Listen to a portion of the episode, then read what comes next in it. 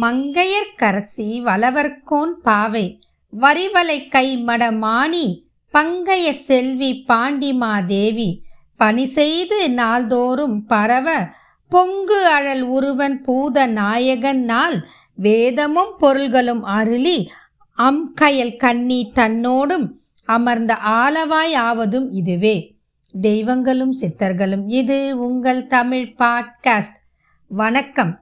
இன்னைக்கு நம்ம திருத்தலங்கள் வரிசையில் ஒரு அம்பிகையின் திருக்கோவிலை பற்றி தான் பார்க்க போகிறோம் மங்காத வாழ்வழிக்கக்கூடியவள் அம்பாள். அப்படிப்பட்ட அம்பாளோட திருக்கோவில் தஞ்சையில் இருக்கிற பங்காரு காமாட்சி அம்மனோட வரலாறை பற்றி தான் பார்க்க போகிறோம் தஞ்சையில் இருக்கிற பங்காரு காமாட்சி அன்னையை மனதார வேண்டி கொண்டு நம்ம இருக்கிற இடத்துலையே நினச்சி தீபம் போட்டால் மங்கள காரியங்கள் நிச்சயமாக நம்ம வீடு தேடி வரும் அப்படின்றது அந்த கோவிலில் இருக்கிற குருக்கள் சொல்கிறாங்க அதாவது எங்கே இருந்து அம்பால பங்காரு காமாட்சி அம்மா தாயே அப்படின்னு வணங்கினா நம்மளை தேடி மங்களங்கள் ஓடி வந்து கொடுக்கக்கூடிய அற்புதமான அன்னை தஞ்சையில் இருக்கும் பங்காரு காமாட்சி அம்மன்.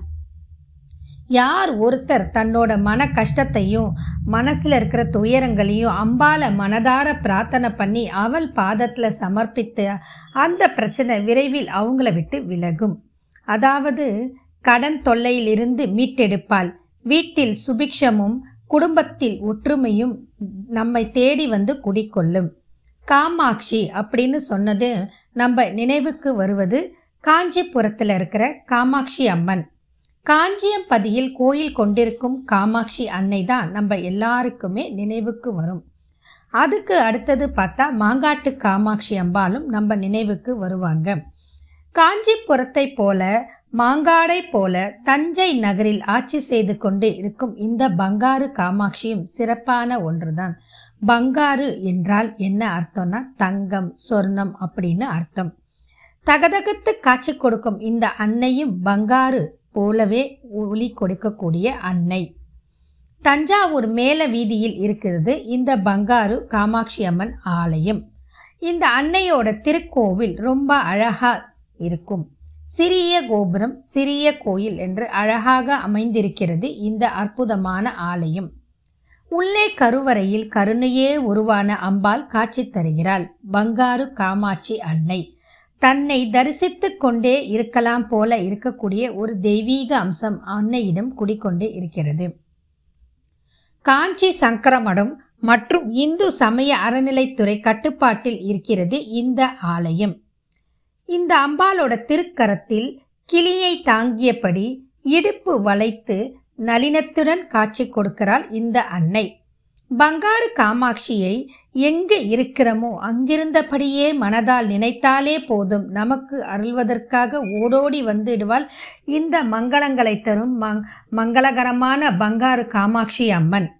வீட்டிலோ வெளியிலோ எந்த கஷ்டமாக இருந்தாலும் அதை அம்மாவிடம் சொல்லி முறையிட்டால்தான் ஒவ்வொரு குழந்தைக்கும் ஆறுதல் கிடைக்கும்.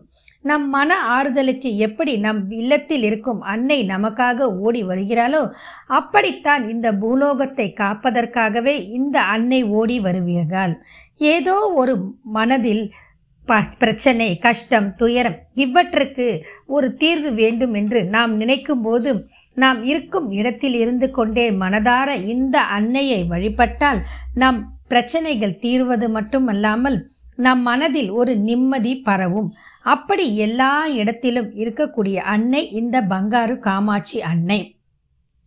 எல்லா பிரச்சனைகளும் நமக்கு எப்படி நம்ம அம்மா கிட்ட சொன்னால் தீர்ந்து போது மனசில் இருக்கிற குறை காணாமல் போதோ அதே மாதிரி தான் இந்த அன்னையிடம் முறையிட்டாலும் நம் பிரச்சனைகள் தீர்ந்து போவது போல் ஓர் உணர்வு அந்த க்ஷணமே நம் மனதில் உதிக்கும். அதே போலவே நம் பிரச்சனைகளும் தீர்ந்துவிடும். பங்காரு காமாட்சியை குறிப்பாக எல்லா கிழமைகளும் பெண்கள் சென்று வழிபடுவார்கள்.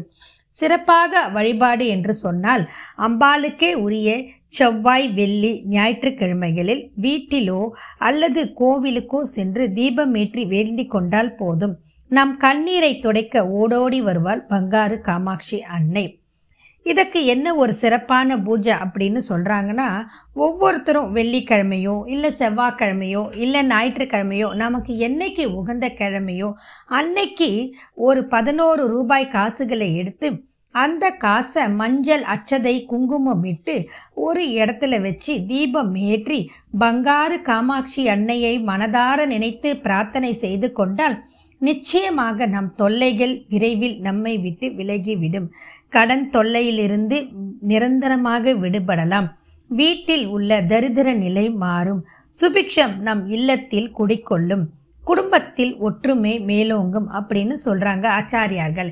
எனவே இப்படி ஒரு கஷ்டமான சூழ்நிலையில் நம்ம அனைவரும் நம்ம வீட்டில் இருக்கிற சுவாமி படத்துக்கு முன்னாடி ஒரு வெள்ளிக்கிழமையோ இல்லை ஒவ்வொரு வெள்ளிக்கிழமையும் இந்த அம்பாலை நினச்சி நம்ம தீபம் ஏற்றி பதினோரு ரூபாய் காசை எடுத்து தனியாக வச்சுட்டு அம்பாலாக நினைத்து பாவித்து நம்ம பிரச்சனைகளை சொல்லிக்கிட்டு வந்தால் நம்ம பிரச்சனை விரைவில் நிறை தீர்ந்து போய் நம்ம பிரார்த்தனை நிறைவேறும். அதற்கு பிறகு இந்த காசை கொண்ட போய் பக்கத்தில் இருக்கிற ஒரு அம்பாள் கோவில் உண்டியில் செலுத்திட்டு நம்மளால் முடிஞ்ச ஒரு பிரார்த்தனையாக அதாவது அர்ச்சனையோ அபிஷேகமோ குங்குமத்தால் அர்ச்சனையோ ஏதோ ஒன்று செஞ்சுட்டு நம்ம கடமையை நிறைவேற்றிட்டு வரணும் அப்படின்னு சொல்லி இந்த பதிவை இனிதே நிறைவு செய்து கொள்கிறேன். மீண்டும் மற்றும் ஒரு பதிவில் சந்திப்போம். வாழ்க வளமுடன்.